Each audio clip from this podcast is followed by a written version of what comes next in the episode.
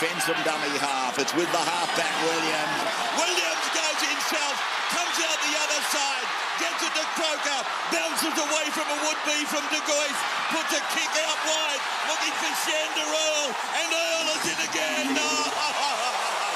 Stop it, it's starting to hurt. Rugby league. Rugby league. Hello and welcome to episode 33 of the SC Playbook podcast brought to you today by Brett Oaten Solicitors. I'm your host, Tim Williams. Joining me today is 2019 Supercoach champion Desi Creek. Des, how are you, mate? Yeah, going well, Tim. Um, though I did have another one of those weeks in Supercoach where I missed the massive scores from a couple of popular players, um, namely Ponga and Nofo. But I still managed to score 1373, which I was fairly content with. Though I probably could have gone for a bit of a bolder captain than Cleary on Thursday night, considering I'm trying to make up some late ranks. But yeah, I really thought Cleary would go better against Brisbane, as I'm sure a lot of people did. Yeah, that's a huge score without Ponga and Noffa last round. That'd be one of the biggest ones there without them blokes. But I mean, you're the lunatic for running without Ponga this year. So anyway, and uh, also joining us is the SC Spy. Spy, how are you? G'day, lads. Pretty tired today, I'll be honest. I didn't uh, didn't get a heap of sleep last night, but what better to get out of the uh, the slumber than some footy chat, lads? Um, not a bad weekend. It was it typified the year, to be honest. I scored thirteen thirty, which I thought, you know, it seems okay, but I dropped fifteen hundred spots, and it just shows how high, how difficult some weeks are. Um, people that hurt me, Stephen Crichton didn't score for the first time in what seems like all year. He only got twenty, so that was a bit of a dagger. Um, my, my best mate Sivo scored in the opening five minutes, and I'm like, here we go, repay the faith. He scored 40 points, so he's just killing me. And um, Nofoaluma just keeps on getting it done. I obviously I don't have him. He's hurt me a lot this year, and he continues to do so. So anyone that's got him still, well done. Um, he's just tearing sides to pieces. Good on him. Yeah, Nofoaluma has just been unbelievable. For a bit of context with Noffa this year, so that was his fourth ton of the year. He's averaging 81 points per game. That's as a winger playing in a side outside of the top eight. Latrell Mitchell last year as the strike centre in the Roosters side, which is you know one of the best teams I've ever seen put together, a combined 17. Um, he was kicking goals for the Roosters as well and averaged 70. So Noffa's got 11 points this season on Latrell from last year, which I just think is unbelievable um, and a sign of how good he's going. Uh, as for the the mighty Kuma Stallions, uh, I did manage to nail all the big tons this week, or the majority of them, for 1,452 points. Um, but such is this year, as you, as you said, boys. It was a massive scoring week last week across the board. Uh, dropped a little bit down from 10th to 14th spot overall. Um, so nothing, nothing too deflating there, um, but slipped a little bit of ground. I think the probably thing that hurt me most was uh, I went the straight C on Nathan Cleary. Uh, even after the game, I wasn't too upset with it because I thought you know a lot of people might um, loop him. Um, with the with the sort of eighty odd points he had, uh, then he downdated on early on Friday before the uh, the Friday night games kicked off, and I think people just said, you know what, um, a perfect chance to to go with to not loop and go with a, a Teddy or a Ponga, and these guys who all went off. So um, that was the big difference for me last week. But not to worry, looking half right this week. So we'll see how that goes. Uh, as mentioned, guys, we are brought to you by Brett Oaten Solicitors, a law firm specialising in the entertainment, media, and tech industries. If you need intellectual property, contract, or other business advice, visit brettoaten.com.au.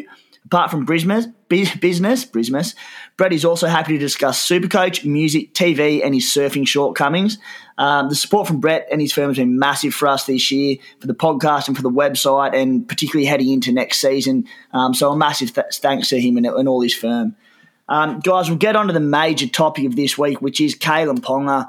I mean, for starters, a bunch of people sold him last week, which was just madness in my eyes. We saw what he did. He scored his, might have been his first hat trick of his career.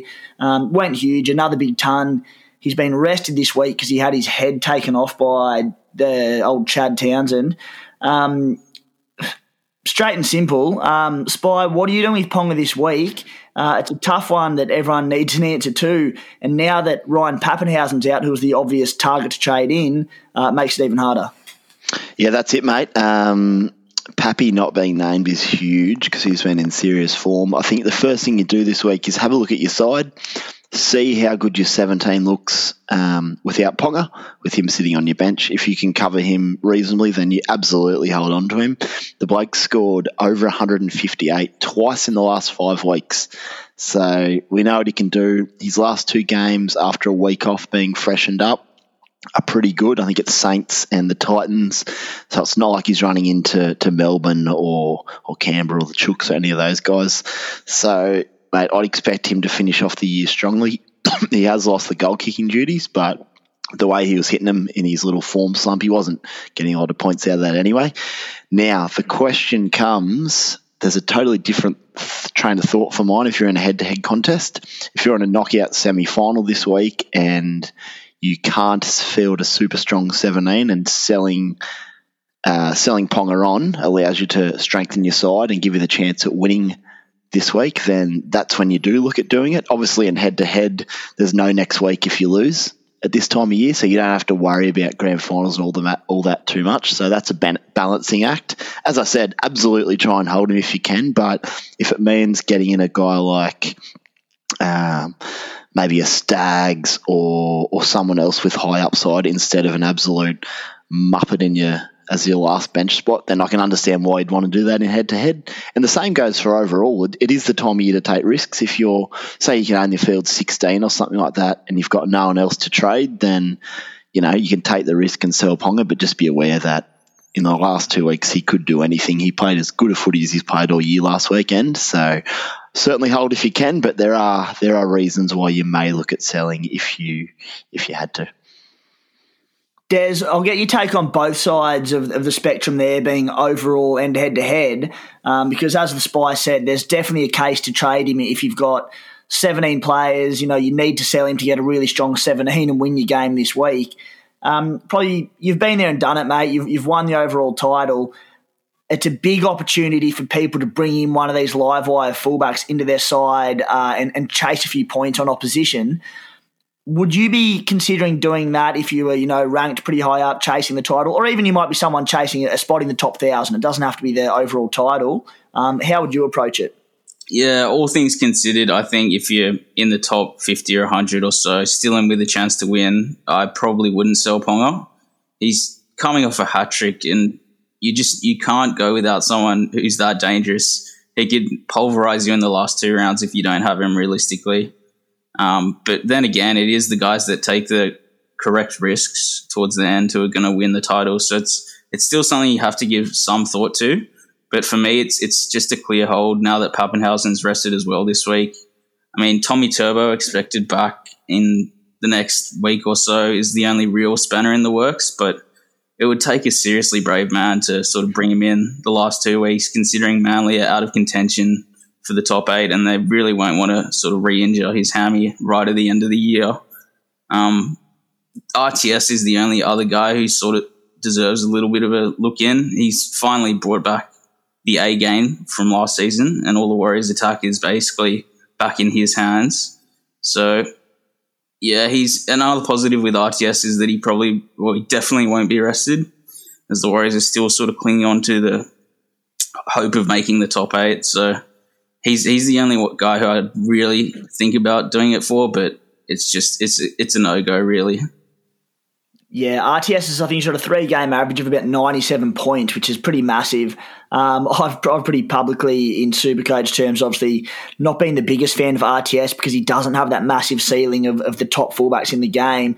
Um, but I could see why maybe if you were desperate to make up some ground. But look, Papenhuyzen being out just it's a bit of a shame because it would have opened up the fullback position so much if Pappy was in. A lot of people would have jumped ship to him. Um, but now with not that many great replacements, particularly, you know, if you've got Gutho who's playing against Penrith this week, so that's not a, not a great matchup there.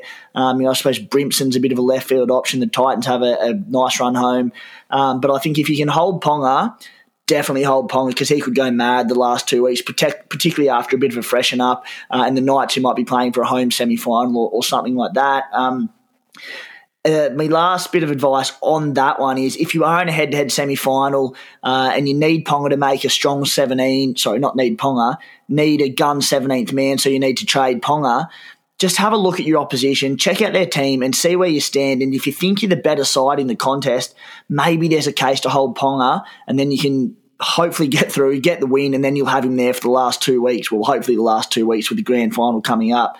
Um, but yeah, some big decisions to make for people there because Ponga was sizzling last week.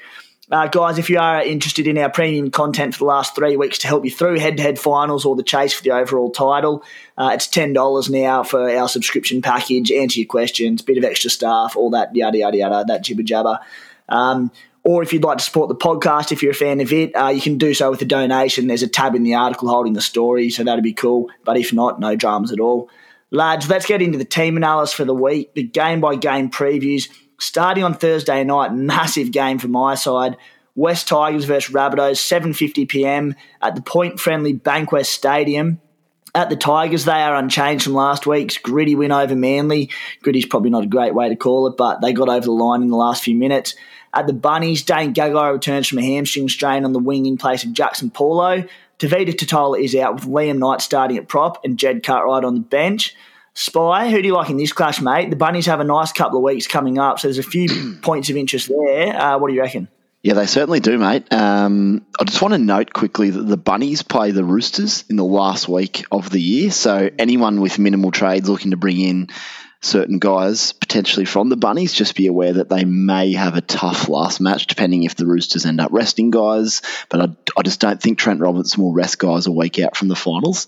I would expect Trent to rest guys next week against the Sharks. So if you bring in Cody Walker, for example, this week, I quite like it. I think he could have a field day against the Tigers if they don't show up, and they haven't a lot of late.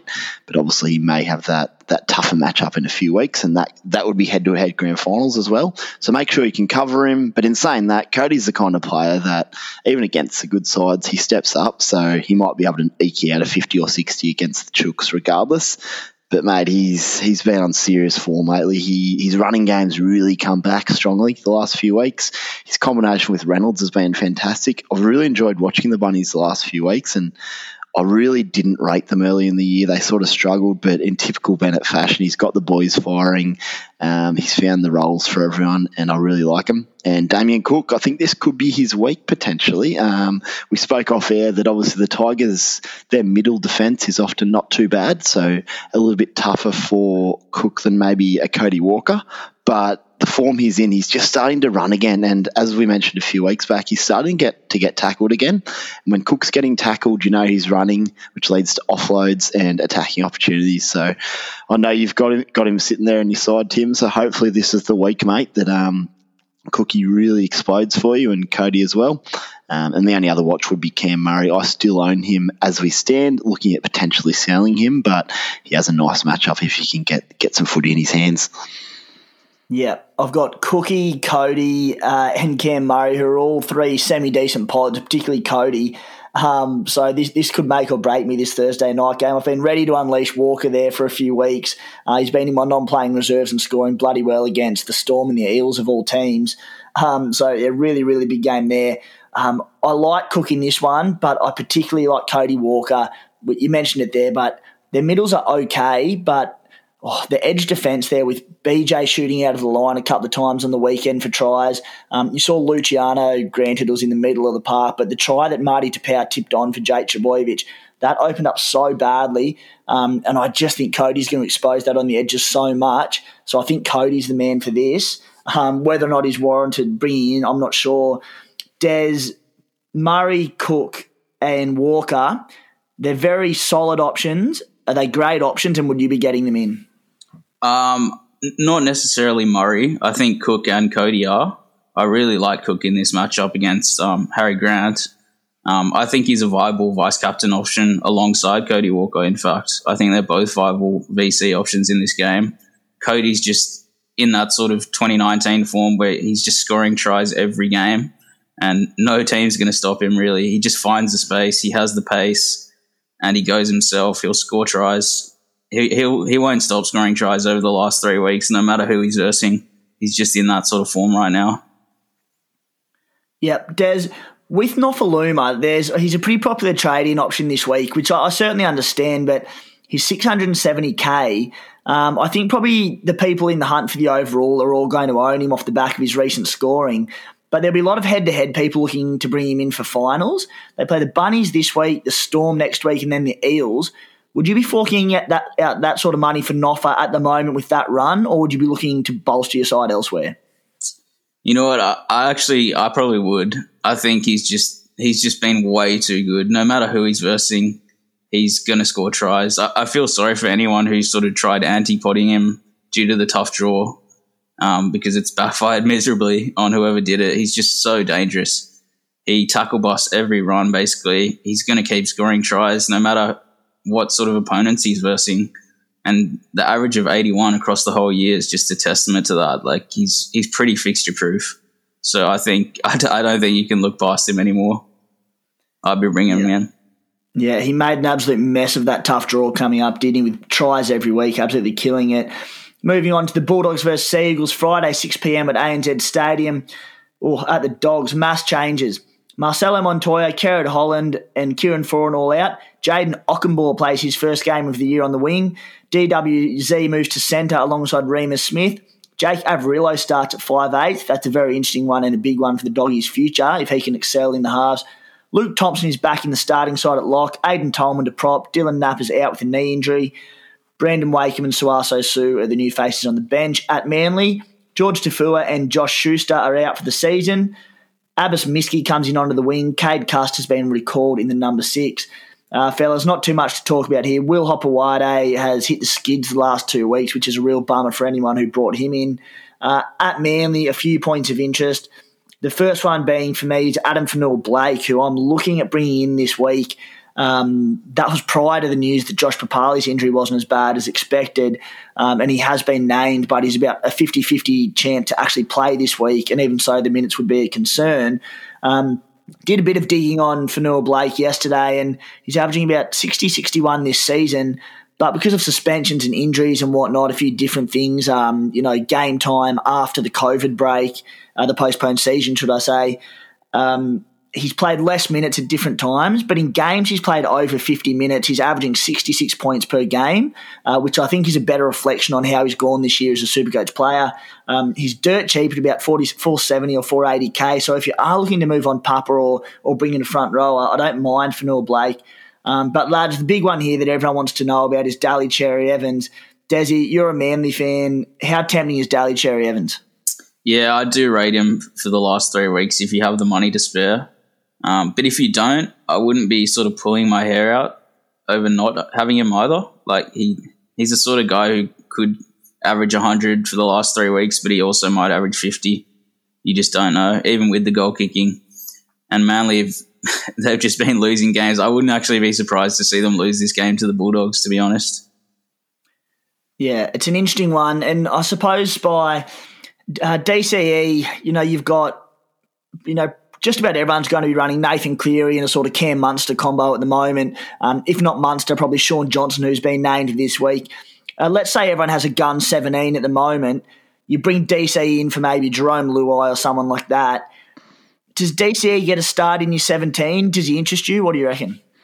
Yeah, I had a look at exactly that, mate. I've got Luai sitting there. Um, I really like the look of Cherry at the moment. We know how good he is as a player, but with all the ball going through him at the moment and the goal kicking, um, and a soft draw, you'd expect him to potentially do some pretty nice things over the last three weeks. Whether he's a seven name player really depends on your side and who gets rested in the last three weeks. Are there any injuries? All that sort of stuff. As we've spoken about before, there's huge, huge possibility of teams resting guys in the next couple of weeks. So maybe that's where you have Cherry sitting there and you go, beauty. You can bring him in if Cleary gets rested, or if someone else gets rested, he can sit on your bench as a pretty high attacking upside guy. I actually had a little look before and I almost prefer him over Cody Walker purely because of that last round matchup that South have against the Roosters.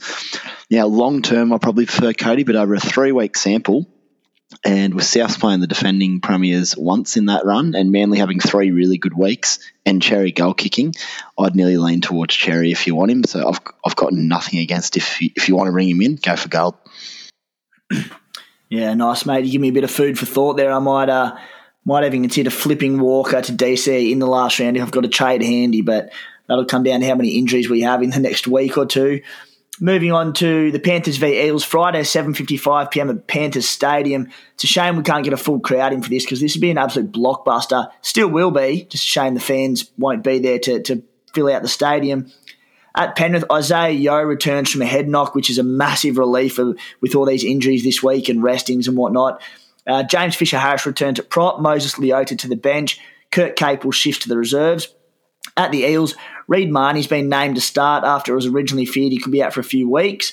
In the only change to the 17, which beat the Warriors, Andrew Davey comes onto the bench in place of Marata Niukore. Um, look, lads, I went to do my squad breakdown earlier today, and I was looking at the Panthers and, you know, getting ready to write a big spiel on how good they are and how many players you can have in their side. We don't need to dwell on them too much because we speak about them every week, and your Totos and your Mansours, um, your Crichtons who hit the skid – you know, there's so many big options there. Um, so not don't need to go into too much detail, but I suppose Desi, who interests you in this game, and is there anyone who you're looking to bring in or maybe sell, or what do you reckon? Yeah, I, from what I've seen, the Eels really haven't been putting up much lately. They're not in too great a form, so I do think the Panthers will win. So I think Cleary is a pretty good VC option in this game. Could easily go 100 plus if the Eels don't defend really well. Um, though in the in the end, I think the game will come down to whether the Eels can get their attack to gel, which they haven't really seemed to be able to do in recent weeks. So I can see Penrith scoring thirty odd points, and obviously the outside backs will definitely be among them. Um, I'm pretty interested to see the matchup of Moses and Madison defending Kikau and Stephen Crichton because I think that's the edge where most of the game will probably be played on. Um, for the Eels, I really like Nathan Brown. Um, his work rate's been exceptional in recent weeks, and he's getting big minutes and running the ball really hard and fast at the line. So he's definitely one to watch out for and pod watch. But other than that, I think I think the Panthers are pre- pretty um, win pretty convincingly in the end. Yeah, I, I think um, Parramatta will put up a fight just because of the enormity of the clash. Para can basically lock in a spot in the top four with a win this week. They have two pretty easy games to finish, and they'll back themselves to win at least one of those. But you know, if they can do it this week and, and give players a bit of a rest the following week, I think it might be against Brisbane. They'll do so. Um, Spy, who do you like in this clash? It was a clash originally that I was maybe looking at sitting someone like a Mansour or a Brian To'o um, because I've got I do have five gun centre wings now. But now, with what Para have dished up the last few weeks, I'm thinking, oh, maybe it's not the, the game to do it in. What do you reckon? It's bloody tricky, mate, because I do think Para would have had this one circled on their calendar for a few weeks now or a while out. So they've probably targeted towards this match a little bit. Uh, the big one is obviously Dylan Brown's out, which hurts their cohesion enormously on that left edge. I like Jai Field as a player. He's doing a good job for them, but he just doesn't do the role that obviously Brown would in attracting defenders when he goes to the line. Um, the other thing is Reid Mahoney is he has to be in some doubt. He's been named, but whether he'll start, I'm not sure. If he doesn't play, obviously that hurts Parrot as well. Um, I'm just I find it tricky because with it's a local derby, they're both in the top four. They're both at different stages of the year being predicted grand finalists. So you sort of look at it and go, they they're going to be hungry. They're going to be hungry to win at both sides, and maybe defenses could be on song. But as you said, the way Para have been lately, certainly far from their best. And I, I know for a fact, it's not a fact, but it's as close to a fact as you could get that Penrith were in about six gear last week. They went up to Brisbane to get the two points. They barely asked any questions. Um, mate, they had they were purely looking at this week, so you'd expect them to come out firing. The question is, can can Para handle it? So that fast start that Penrith like to, to have at times is probably going to be key to this one. And in short, I hope they I hope they're on Penrith because I own a lot of their players, especially in the back line, like you. To old Mansour, um, I've got Stephen Crichton as well, so it's um, it's going to be a nerve wracking one. I do think Jarome Luai is an interesting one. He's been really good for a while now. But at some stage, I'm expecting a down week for him. Maybe it's going to be this week. Just something to think about if you're able to sit him. And the other big question mark is Isaah Yeo. How many minutes will he play? He's coming off a concussion. He's had a big year.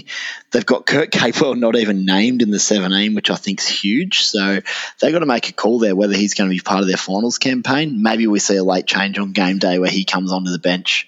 And if he does, you'd expect Yeo potentially to get an early breather. Um, there's a lot to there's a lot of Supercoach interest here and NRL interest. and just one more quickly for Josh Mansour owners like myself. Charlie Staines has been named in the 21, so not in the side to play, but one of my tips would be that Josh Mansour gets a rest in the next two weeks and Charlie Staines has a run on his wing. So that's just something to keep an eye out. Um, in short, I'm not sure what's going to happen here because there's a lot to play for. Um, I hope it's a dry out, dry night, and there's plenty of points. But we'll just have to see what happens, boys. It's a tricky one for you, Tim, as to what to do. But at least you know Mansour and To'o love to run the ball. So if it isn't a high scoring match, at least they probably have 20 runs each, which is something to obviously bank on there. Lot to take in there from the spies, giving a thought on every player in the game and every member of the crowd. So, uh, you know, well, you know, you've got your insight there. So don't say we didn't warn you on this game. I like all of it. Jarome Luai's a guy I wouldn't be playing in my 17 this week. Um, not a bad bloke for the run home with two easy games. And I like to shout on Josh Mansour. I think there's a huge chance he gets rested in the next two weeks, but you can't see it happening in this game with a, a game against local rivals in the West, the Eels. Um, so intrigued in the minutes for Isaah Yeo. I anti-potted him last week. Um, they've got a well a three and a half forward bench in Tyrone May being there, who's a utility who's spent time in the forwards this year. Um, you'd think minutes have to give somewhere with Yeo. It wouldn't have surprised me if they actually rested him this week after the head knock uh, and the fact that I don't think he'd missed a game this year. But yeah, massive news for owners with him being in the side. Dragons Raiders Saturday 3 p.m. at WIN Stadium. Uh, this is a corker if you're a Raiders fan that's going to the game, and that's about the only reason because I am going to it. At the Dragons, Cody Ramsey makes his NRL debut on the wing. He lit up the nines at the start of the year and he's been out injured. Uh, so it'll be exciting to see him, see him, get a game. He comes in for Mikaele Ravalawa. Paul Vaughan returns from suspension in an all new front row pairing with Kate Ellis. Josh Kerr and Blake Lawrie move to the bench and Tyrell Fuimaono drops out.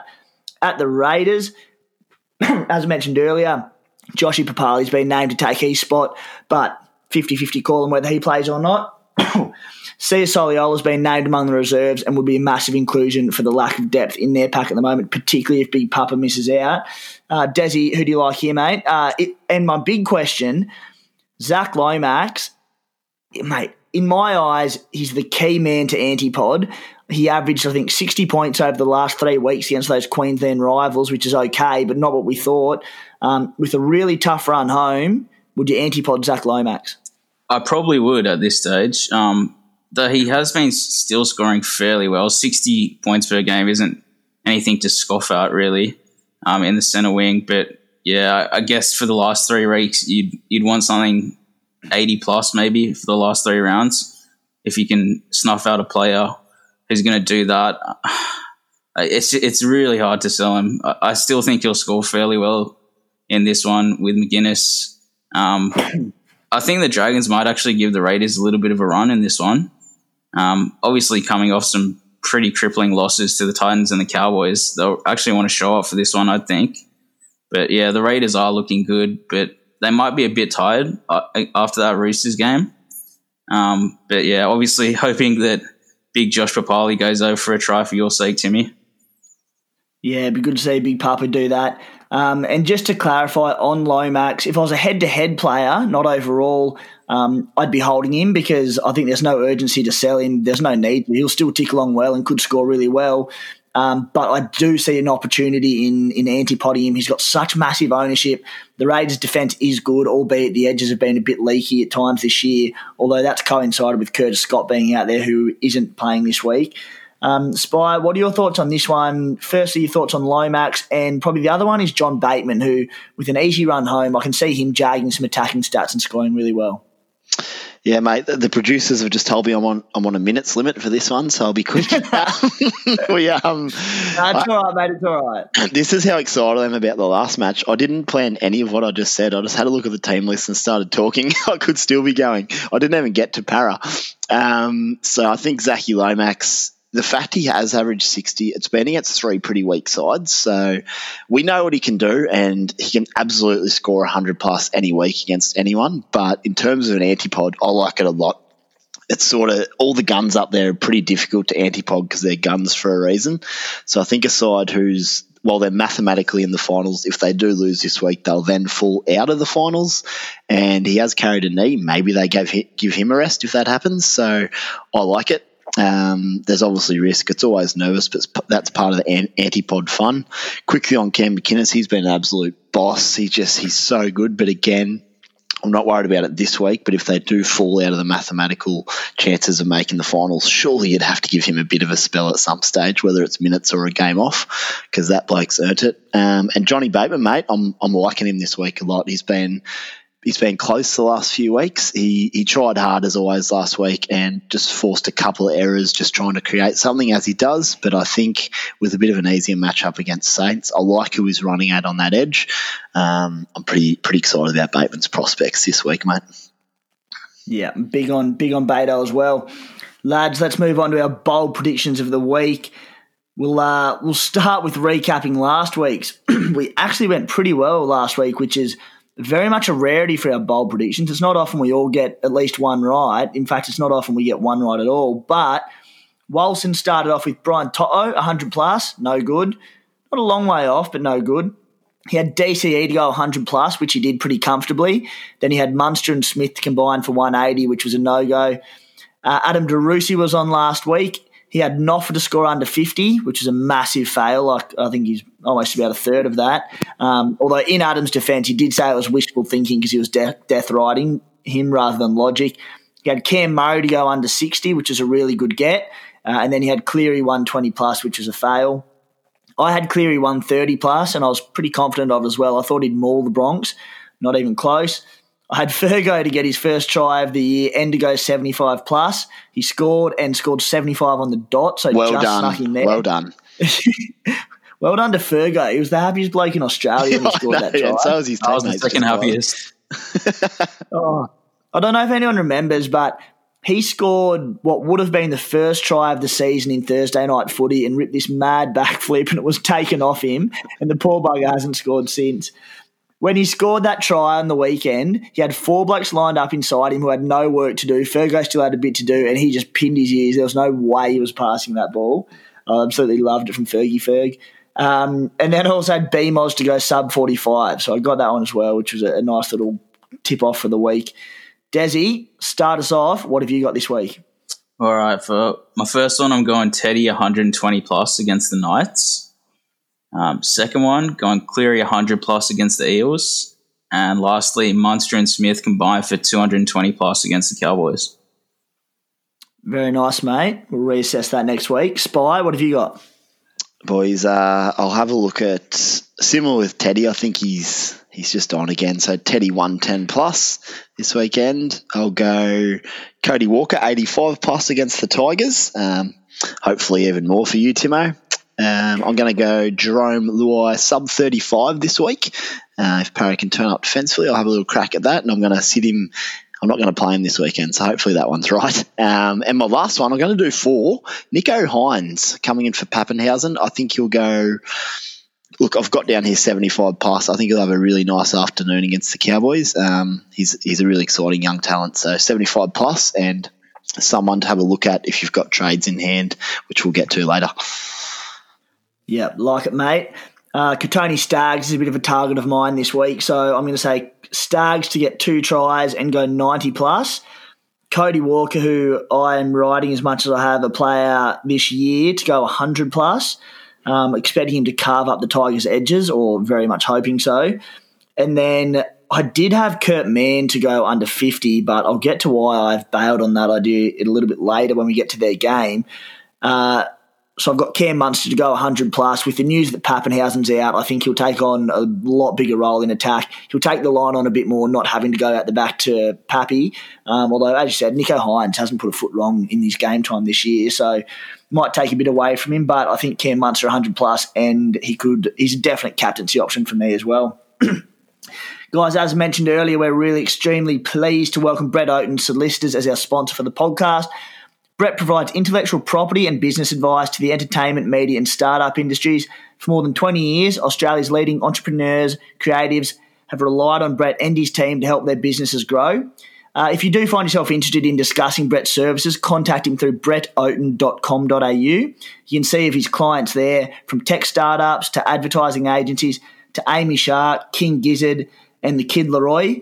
And there's a special discount for SC Playbook listeners, which is very, very cool. So check that out Brett's a trusted legal advisor, lifelong rugby league fan, and a keen but limited Supercoach fan.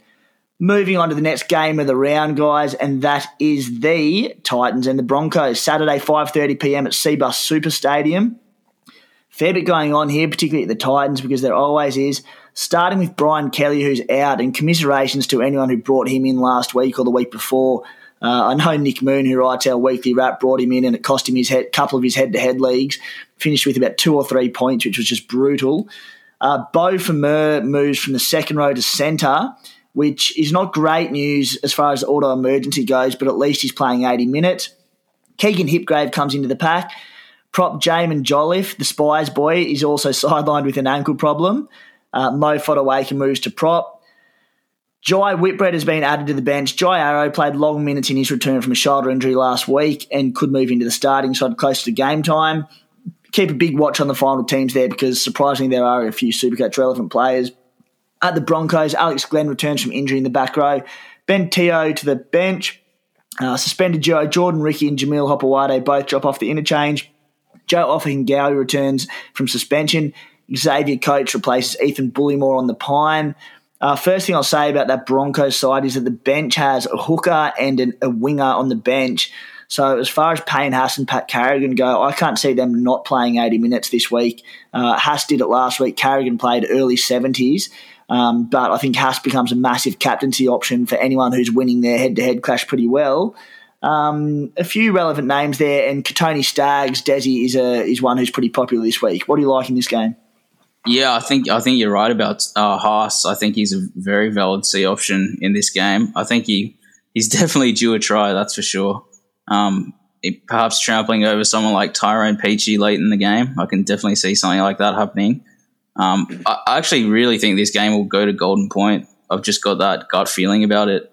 The Broncos are really trying to sort of fight off the wooden spoon and showed a bit of fight last week against Penrith and the Titans are playing some good footy. There's no doubt about that, and they're winning games. Um, for who I like, I, I, like Brimson a lot in this matchup. I, am personally going to be holding him until the season's end now. I've seen enough from him, and he just keeps producing good scores, breaks the line every game. Um, so yeah, I, I, really like Brimson. Um, Staggs and Fifita for the Broncos as well. They're obviously they're only two attacking players of any sort of substance. So they'll they'll probably go for a couple of tries. I'd say. I'm hoping Fifita goes over for a pie for you, Tim. Thanks, Desi. Appreciate it as always, mate. I I really like David Fifita for the run home. Um, particularly this week and the last week. They play obviously the Titans this week, then the Eels, which is obviously a harder one, uh, but then they finish with the Cowboys, which is at Suncorp, I believe. Uh, so I just think Fifita can definitely bag some attacking stats there. Tony Staggs is a guy I'm really looking at bringing in this week. Uh, I've got Mitchy Aubusson there sitting on my bench, who's got a bit, a bit of value about him, so it could be an option. Um, and I think you're spot on with Brimson. Oof, I'd like to own him this week as a one week play because um, if the Broncos don't turn up, which they very well may not, uh, Brimson could go big. Spy, who do you like? And in particular, your thoughts on Staggs and Fifita as trading options? Mate, I'm really keen on Stagsy. Um, I'd love to finish the year with him. Much like you, it's a good run home. Next weekend, not maybe not as much against Para, but this week um, and the last week, he's he's such a talent. He's goal kicking now. I'll be I'll be having a look at whether I can find a way to get him into my side this week, um, especially if you do, because I'm sick of seeing guys score and going, yes, Tim's got him. That's exciting. I don't. Damn it. It's a very awkward situation. So I'm just going to follow you for three weeks and um, go from there. But Staggs is good. And David Fifita, like you said, he he's a real talent. That guy, like he's, he's, similar to Staggs. They're like the the carbon copy of each other. They're just try scorers who bust the line, bust tackles, but he's the bigger version of him. Um, he was a bit disappointing last week, and the Broncos didn't get him much quality ball. But with that run home, he could at any stage get one or two. Or maybe three tries. Imagine that one. Um, so yeah, happy with that. There is some risk in Fifita just because his work rate isn't as good. So just be aware that he does have a 45 to 50 in him, but his upside is enormous. Um, and that's about all. I'm sort of actually looking forward to this one. I know after a game of footy, I'll have a schooner in hand, and this one could actually be pretty fun to watch with a bit of luck. Yeah, Queensland Derby, both sides out of contention, both trying to fight away from the wooden spoon. Um, it could be actually be all right. Definitely for entertainment value anyway, with a few strike weapons in there. Roosters Knights, Saturday, 7.35pm at the Sydney Cricket Ground. At the Roosters, Jake Friend returns from a head knock at hooker in place of Freddie Lussick in the only change from the win over the Raiders. At the Knights, plenty of changes. Ponga, Barnett, Hunt all rested with Tex Hoy, Edrick Lee back from injury on the wing. Uh, Tex Hoy opposite fullback. And Herman Ese'ese starts at lock. Daniel Saifiti is a massive inclusion on the bench, while Sione Matautia is also a chance to return after being listed in the reserves. Um, I mean, a few options here, and the Roosters, well, I mean, it's a pretty tough matchup for them, but I mean, I don't really know what to make of the Knights at the moment, particularly with a few key players out. Daniel Saifiti coming back, but um, Dazzy, a few of those Roosters players have got to be catching your eye a little bit for the run home. Yeah, I, think the Roosters will really want to make a statement in this game against the Kalyn Pongalist Knights. Um, I think Tedesco is just going to wreak havoc in this game. Um, he'll probably go 120 plus quite easily, um, as my as per my bold prediction there. But yeah, I just see the entire Roosters backline getting into the action. Um, they'll all score very well, I'd say. I, for the Knights, I think guys like Klemmer and Mann will really struggle in this game I think the, the Roosters will just decimate them, to be honest. It'll be a 30 point margin.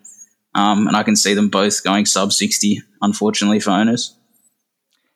Mate, I think I'm with you. And an issue with Klemmer is that, I mean, he's gone 59 and 58 the last two weeks, but he played 62 and 68 minutes, which is really, really promising.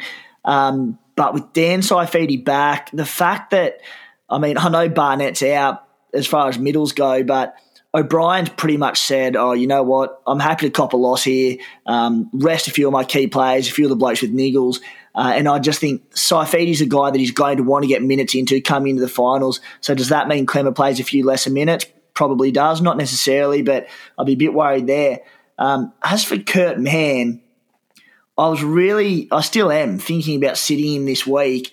Um, then I had a look at his base over the pretty well since he's moved to hooker get a load of this for his base stats. So this is obviously just tackles and runs. Um, last week his base was 47, the week before 53, 47, 46. And the game against the Dogs, which I think off the top of my head uh, was the game that I think that was the one where Connor Watson got injured, and so did Andrew McCullough. He had 62 in base. Um, so looking at those numbers, you know, even on a bad day, he could, he could score 50 plus, thrown in an attacking stat, and there's your 70. So I'm a little bit undecided on Mann, but again, if he, there's a week he's going to go low, this is probably going to be it. Um, Spy, what do you make of this game? And you know, guys like Brett Morris, Daniel Tupou, have they caught your attention?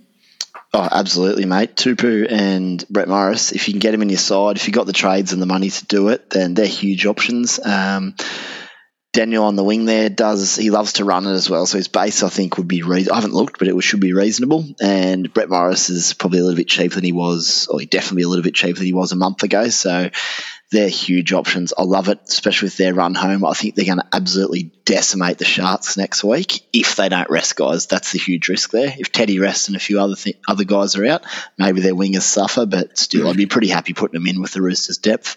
Um, real interesting one for me here is my boy Angus Crichton. I've been targeting targeting him for the run home, and he's been named on the bench again. So makes it obviously near impossible to buy him at that price, despite what he did last week in 30 minutes. What a weapon! Um, but just keep an eye out, just in case he does swing into the starting side now before kickoff. Um, if you've got a trade up your sleeve, I'd love to own him. Um, obviously, there's some risk he doesn't play 80 minutes with that depth, but look, Sonny Bill's going to probably play in the middle a lot and not not take away edge minutes. Lindsay Collins is a middle. Nat Butcher is a little bit as well, though he can can go on an edge at times. So, mate, Angus Crichton, if he's starting, could be a huge pod. He could be enormous for the run home. Um, and just on to Klemmer and Kurt Mann that you mentioned, Tim. I think Klemmer be interesting to see if they rest him, but also he's, he's a pretty fit dude. He's played 80 minutes at times, so I think when he is playing his 60 minutes, it's not like they're overloading him either too much. He's put his offload away a little bit the last couple of weeks. Um, sides have got on top of it, so that's the key to his success this year. If he's not offloading, he'll generally punch out about 60, and if he adds his three offloads in, that's what gets him up to like 72. So that's huge. And just be aware that he did get sin bin two weeks ago with four minutes left. So he would have scored in the 70s again. Um, he's going on really, really well. But yeah, if you're not only, just sort of hope that they do rest him a little bit with Daniel coming back. And Kurt Mann, he just keeps on keeping on, a bit like Nofoaluma. He just keeps getting it done. And he's he's such a good player. He's getting better by the week. He's pretty vocal focal point of their attack. And yeah, big decision for you, mate, as to whether you play him or not. Obviously, just depends on who your other centres are heading into the weekend. Yeah, the one thing for sure is with Angus Crichton is Trent Robbo's really going to want to get minutes into him before the finals. So, I mean, I wouldn't be shocked at all to see him start come game day. Um, but with that four forward bench, it's hard to see him getting big minutes. What you need is a not that you're going to buy Crichton this week, but as far as the next two weeks go, you need to see Freddie Lussick come in and be named at that 14 spot with three other forwards. Um, because with the bench they've got now, you know, Cordner, Tupouniua there, Isaac Liu, um, we know Taukei'aho can play big minutes in, in the middle as well. Um, it just, I can't see where the minutes are going to come from for Crichton. Yep. The one thing he does have in his favour, if they do choose to put like a, a hooker or a, a utility on the bench, Crichton, which we've seen a lot last year and probably over the last two years, is him shifting to the middle of the field. So he can play a lot of lock as well and defend there, which is really good for his base, but again, good for his minutes that he can switch between the edge and the middle. Um, but again, w- w- while it is as it is, um, and Mitchell Aubusson to come back as well, if there's a spot for him, um, you've got to put a line through Angus Crichton for this year. Um, but if he does get named to start, could be a huge pod. Uh, moving on to the Storm and the Cowboys. Ooh, this could be a bit of a massacre. 4:05 p.m. on Sunday at Sunshine Coast Stadium. At the Storm, little Pappy is out with an Achilles injury. Also, no word on the severity of that yet. I'm assuming not sort of too many people own um, with Ponga and Teddy going so well, but uh, a bit of a concern there for the few weeks going ahead as well. Nicho Hynes starts at fullback. Suliasi Vunivalu is back from a broken jaw and replaces Isaac Lumelume, who goes to the bench. Uh, Nelson Asofa-Solomona returns from a calf injury to fill the hole left by Christian Welch's suspension. Riley Judge is the new face on the bench with Chris Lewis omitted. At the Cowboys, it's the same 17 as last week with Gavin Cooper listed to start and Tom Gilbert on the bench. Desi, I suppose the Cowboys are pretty irrelevant here. Um, Val Holmes was good last week, but has a brutal couple of weeks coming up. Um, I mean, Cameron Munster and Cam Smith are probably the only two of note. Are they must haves, or can you make a case not to own either of them? Uh, no, they're definitely must haves. Um, you, you just cannot go. Know, you cannot go into a game like this without both of them. Cam Smith, if if they win by fifty points, he's going to score one hundred and fifty. Um, he'll have two or three tries assists quite easily, ten goals. Um, even even guys like Addo Carr, he's just, he's been the guy in the most form, um, scoring the biggest in Supercoach of late for Melbourne. So he could be a huge trade in for some of the guys up top this week. But yeah, Munster and Smith are definitely the two guys you cannot go without because they will both 100% score 100 plus points this week. There's just no t- two ways about it, really. Yeah, look, I I don't mind the Addo Carr call. I do not have the nudge to do it myself because he can go so low. But I mean, he's definitely got to be an option. Um, this after this week, they then go on to play the Tigers and the Dragons. So the three weeks coming up are massive. Um, Spy, what about you and Munster Smith? Just simply must haves, or can you see an argument to maybe antipod?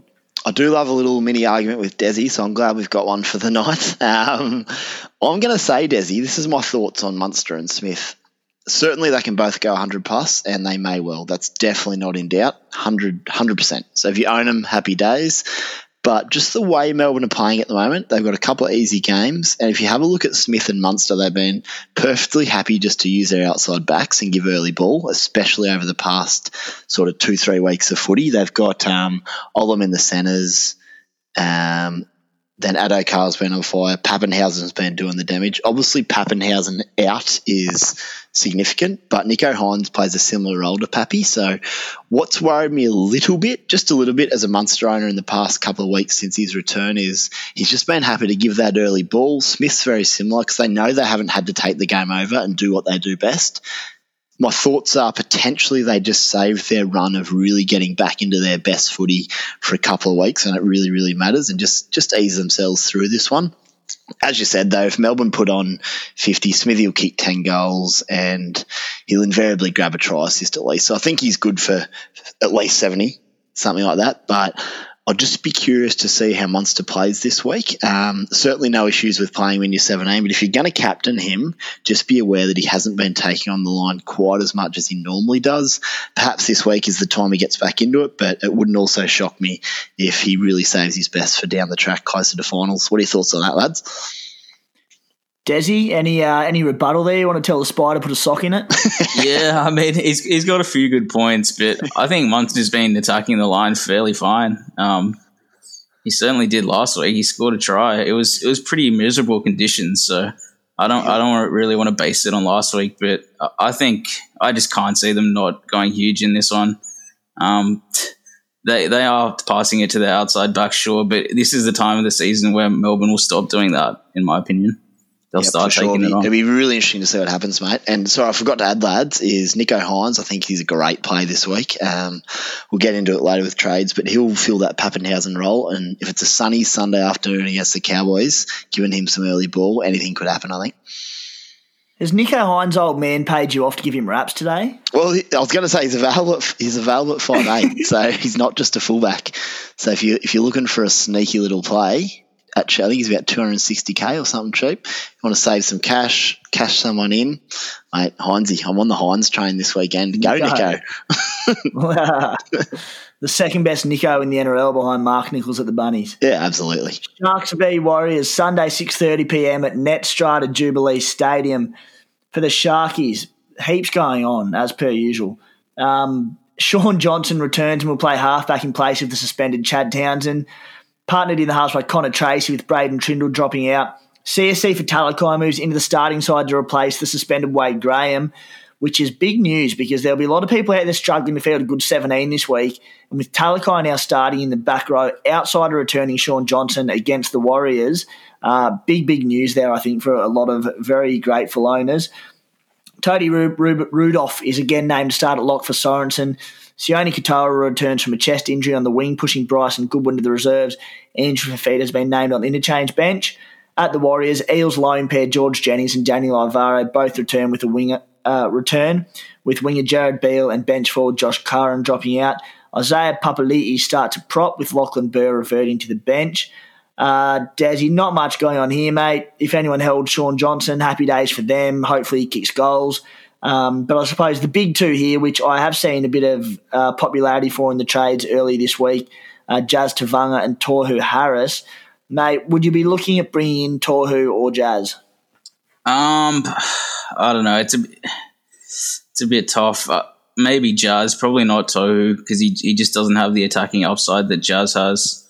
I mean, even with the sin bin, Jazz still put on some insane PPM, but I actually think this will be a really exciting match. Both teams have everything to play for. Um, I expect the Warriors to push them the entire way, and Shaun Johnson he'll have to play extremely well if they're gonna if they're gonna beat the Warriors. They're in red hot form.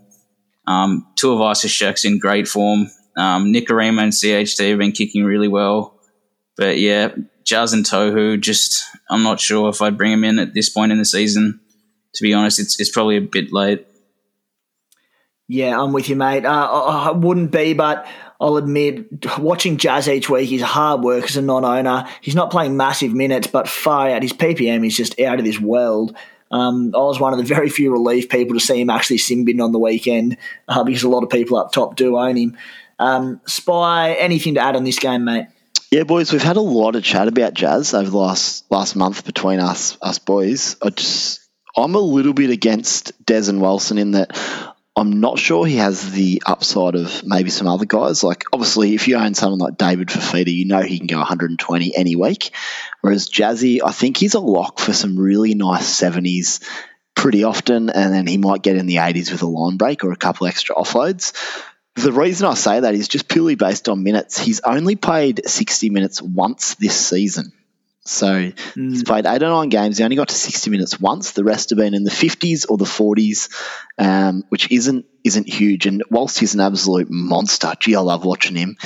That means if he plays his 55 minutes, he gets normally gets up to about 70 odds, 75, sometimes it's 65. At the end of the day, he might only average you around the 70 mark. So my question is, do you want to bring in someone like a Fifita who can go right in the tons with a couple of strong tries, or someone like Jazz who's who's going to knock you out seventies, and they'll be fun to watch. And I'm certainly not not against Jazz. I own him and I enjoy owning him, but I just don't think he has the upside that people maybe think, unless, of course, for some reason his minutes go up to 65, 70, in which case he'll be an absolute monster. If he does that, he's a must own. But at, at this stage, it hasn't happened. So, based on what's happened so far, I just think he's going to be a really solid back rower and probably be in amongst the crowd of those really solid elite back rowers, but without the upside potentially. That's just, just a thought, just a thought.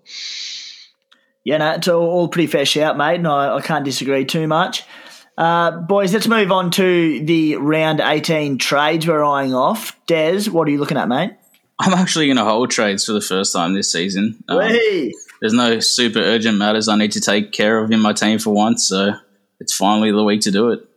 Nice, mate. And nice. how, many, how many will that leave you with? Um, I think I've got three left after that. That's right. That'll, yeah, by save, if you can do it yeah, comfortably this week, that'll put you in an all right position for the last few weeks. Yeah. Um, Spire, what about you, mate? And how many trades do you have left?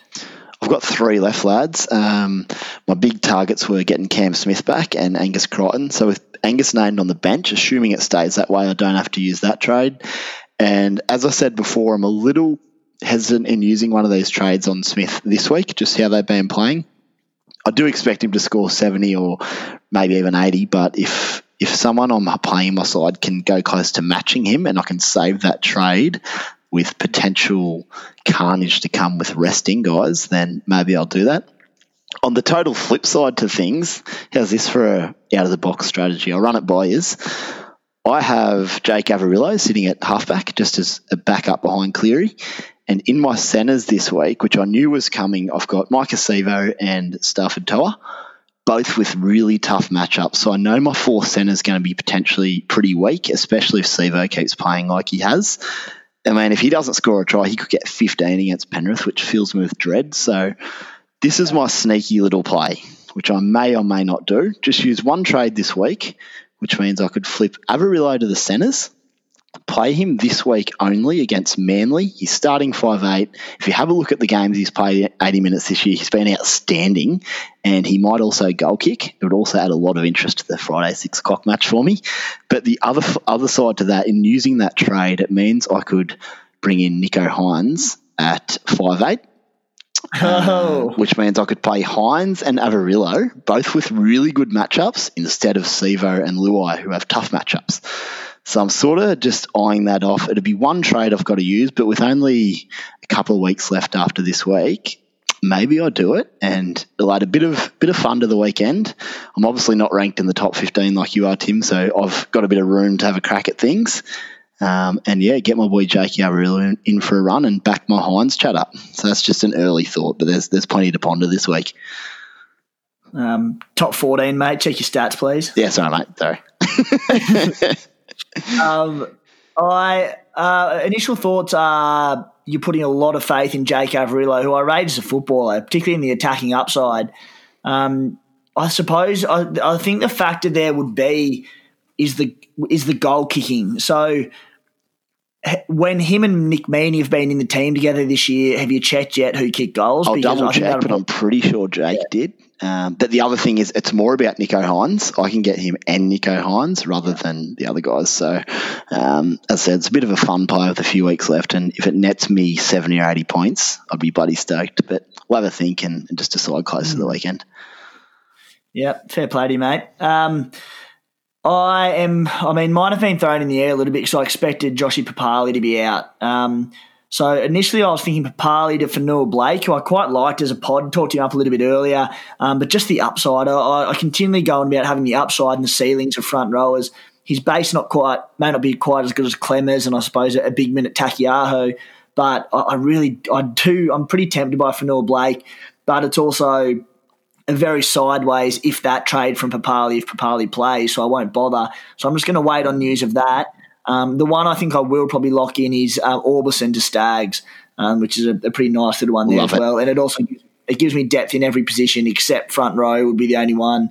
Um, but look, if Papalii's going to play, it would probably just be the one for me, which would leave me with three trades going into the final two weeks. So a little bit to play with. So then if the restings do happen, um, which I'm hoping they do, and I hope Teddy gets rested and all these guns get rested, um, so that I've got a little bit to work with. But yeah, not few to work with anyway. Um, Desi, captain and vice captain.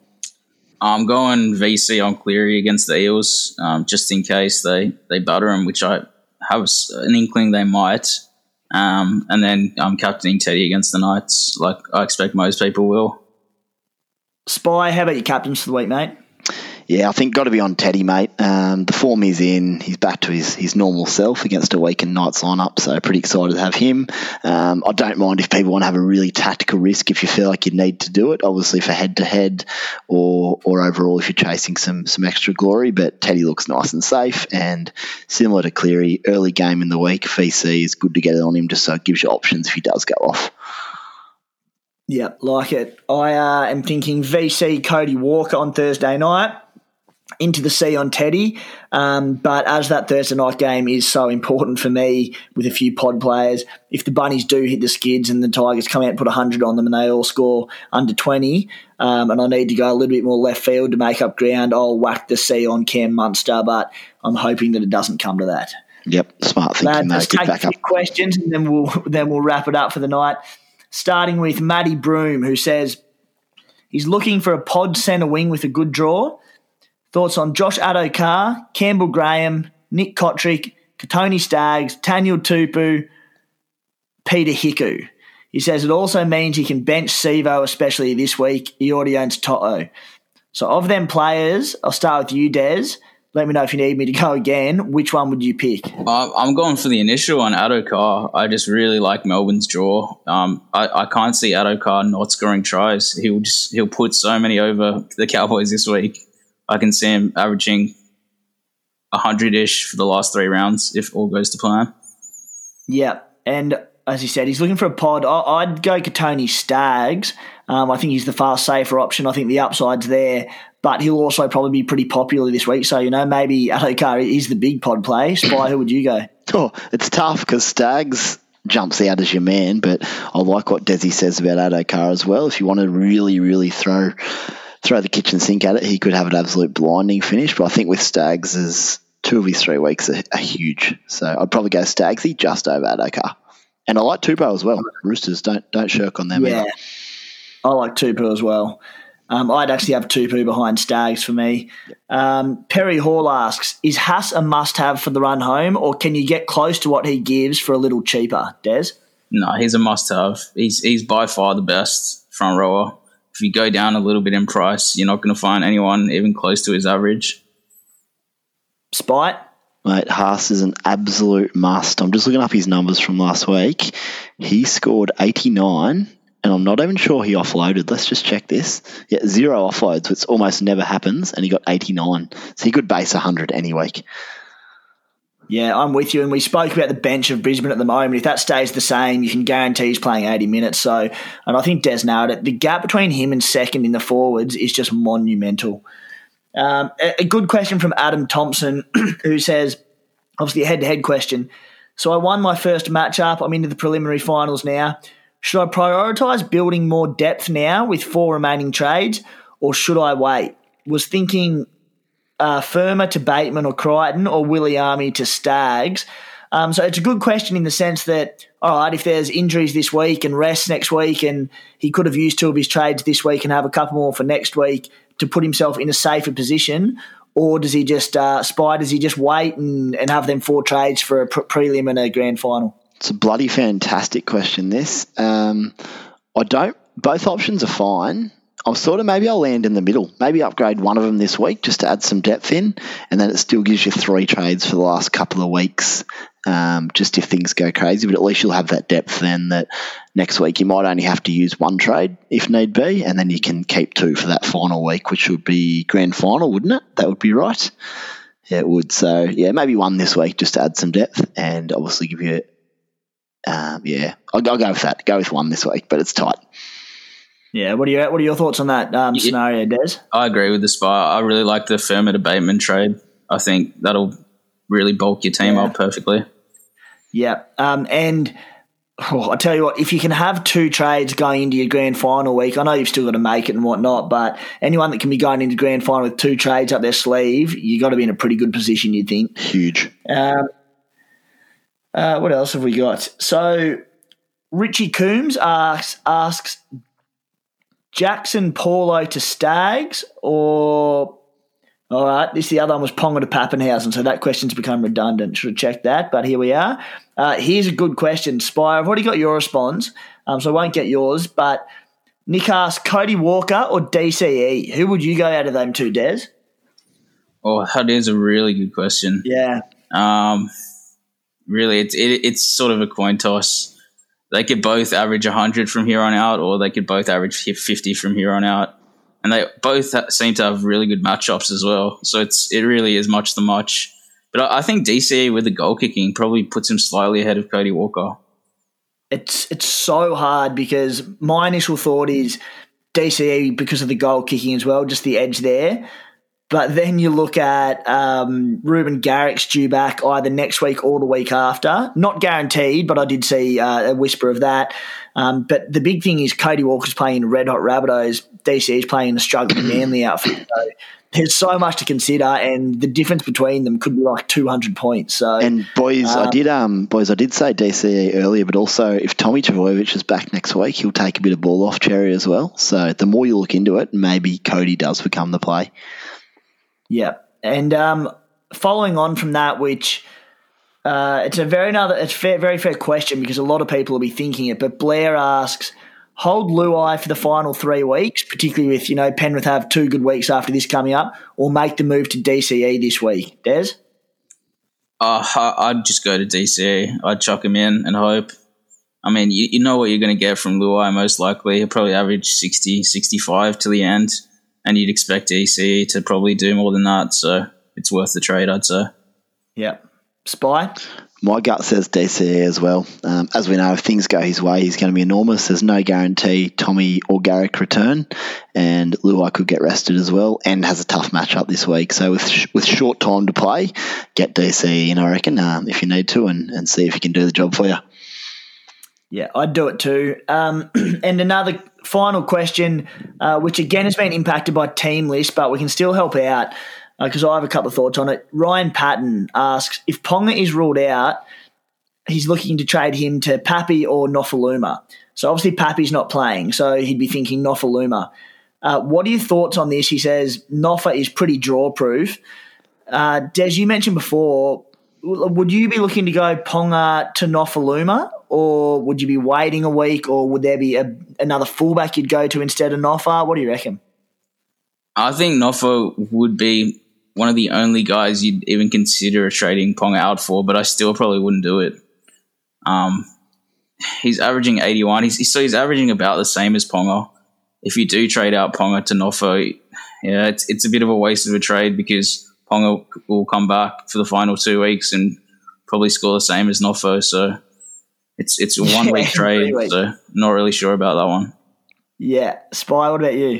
And I'll make a wager with anyone that wants to take me on. Uh, Ponga is going to outscore Nofoaluma in the last two weeks, surely. Uh, so stay with Ponga unless you absolutely have to get rid of him for, for reasons we've previously discussed, such as winning a head to head battle, all those sort of things. Yeah.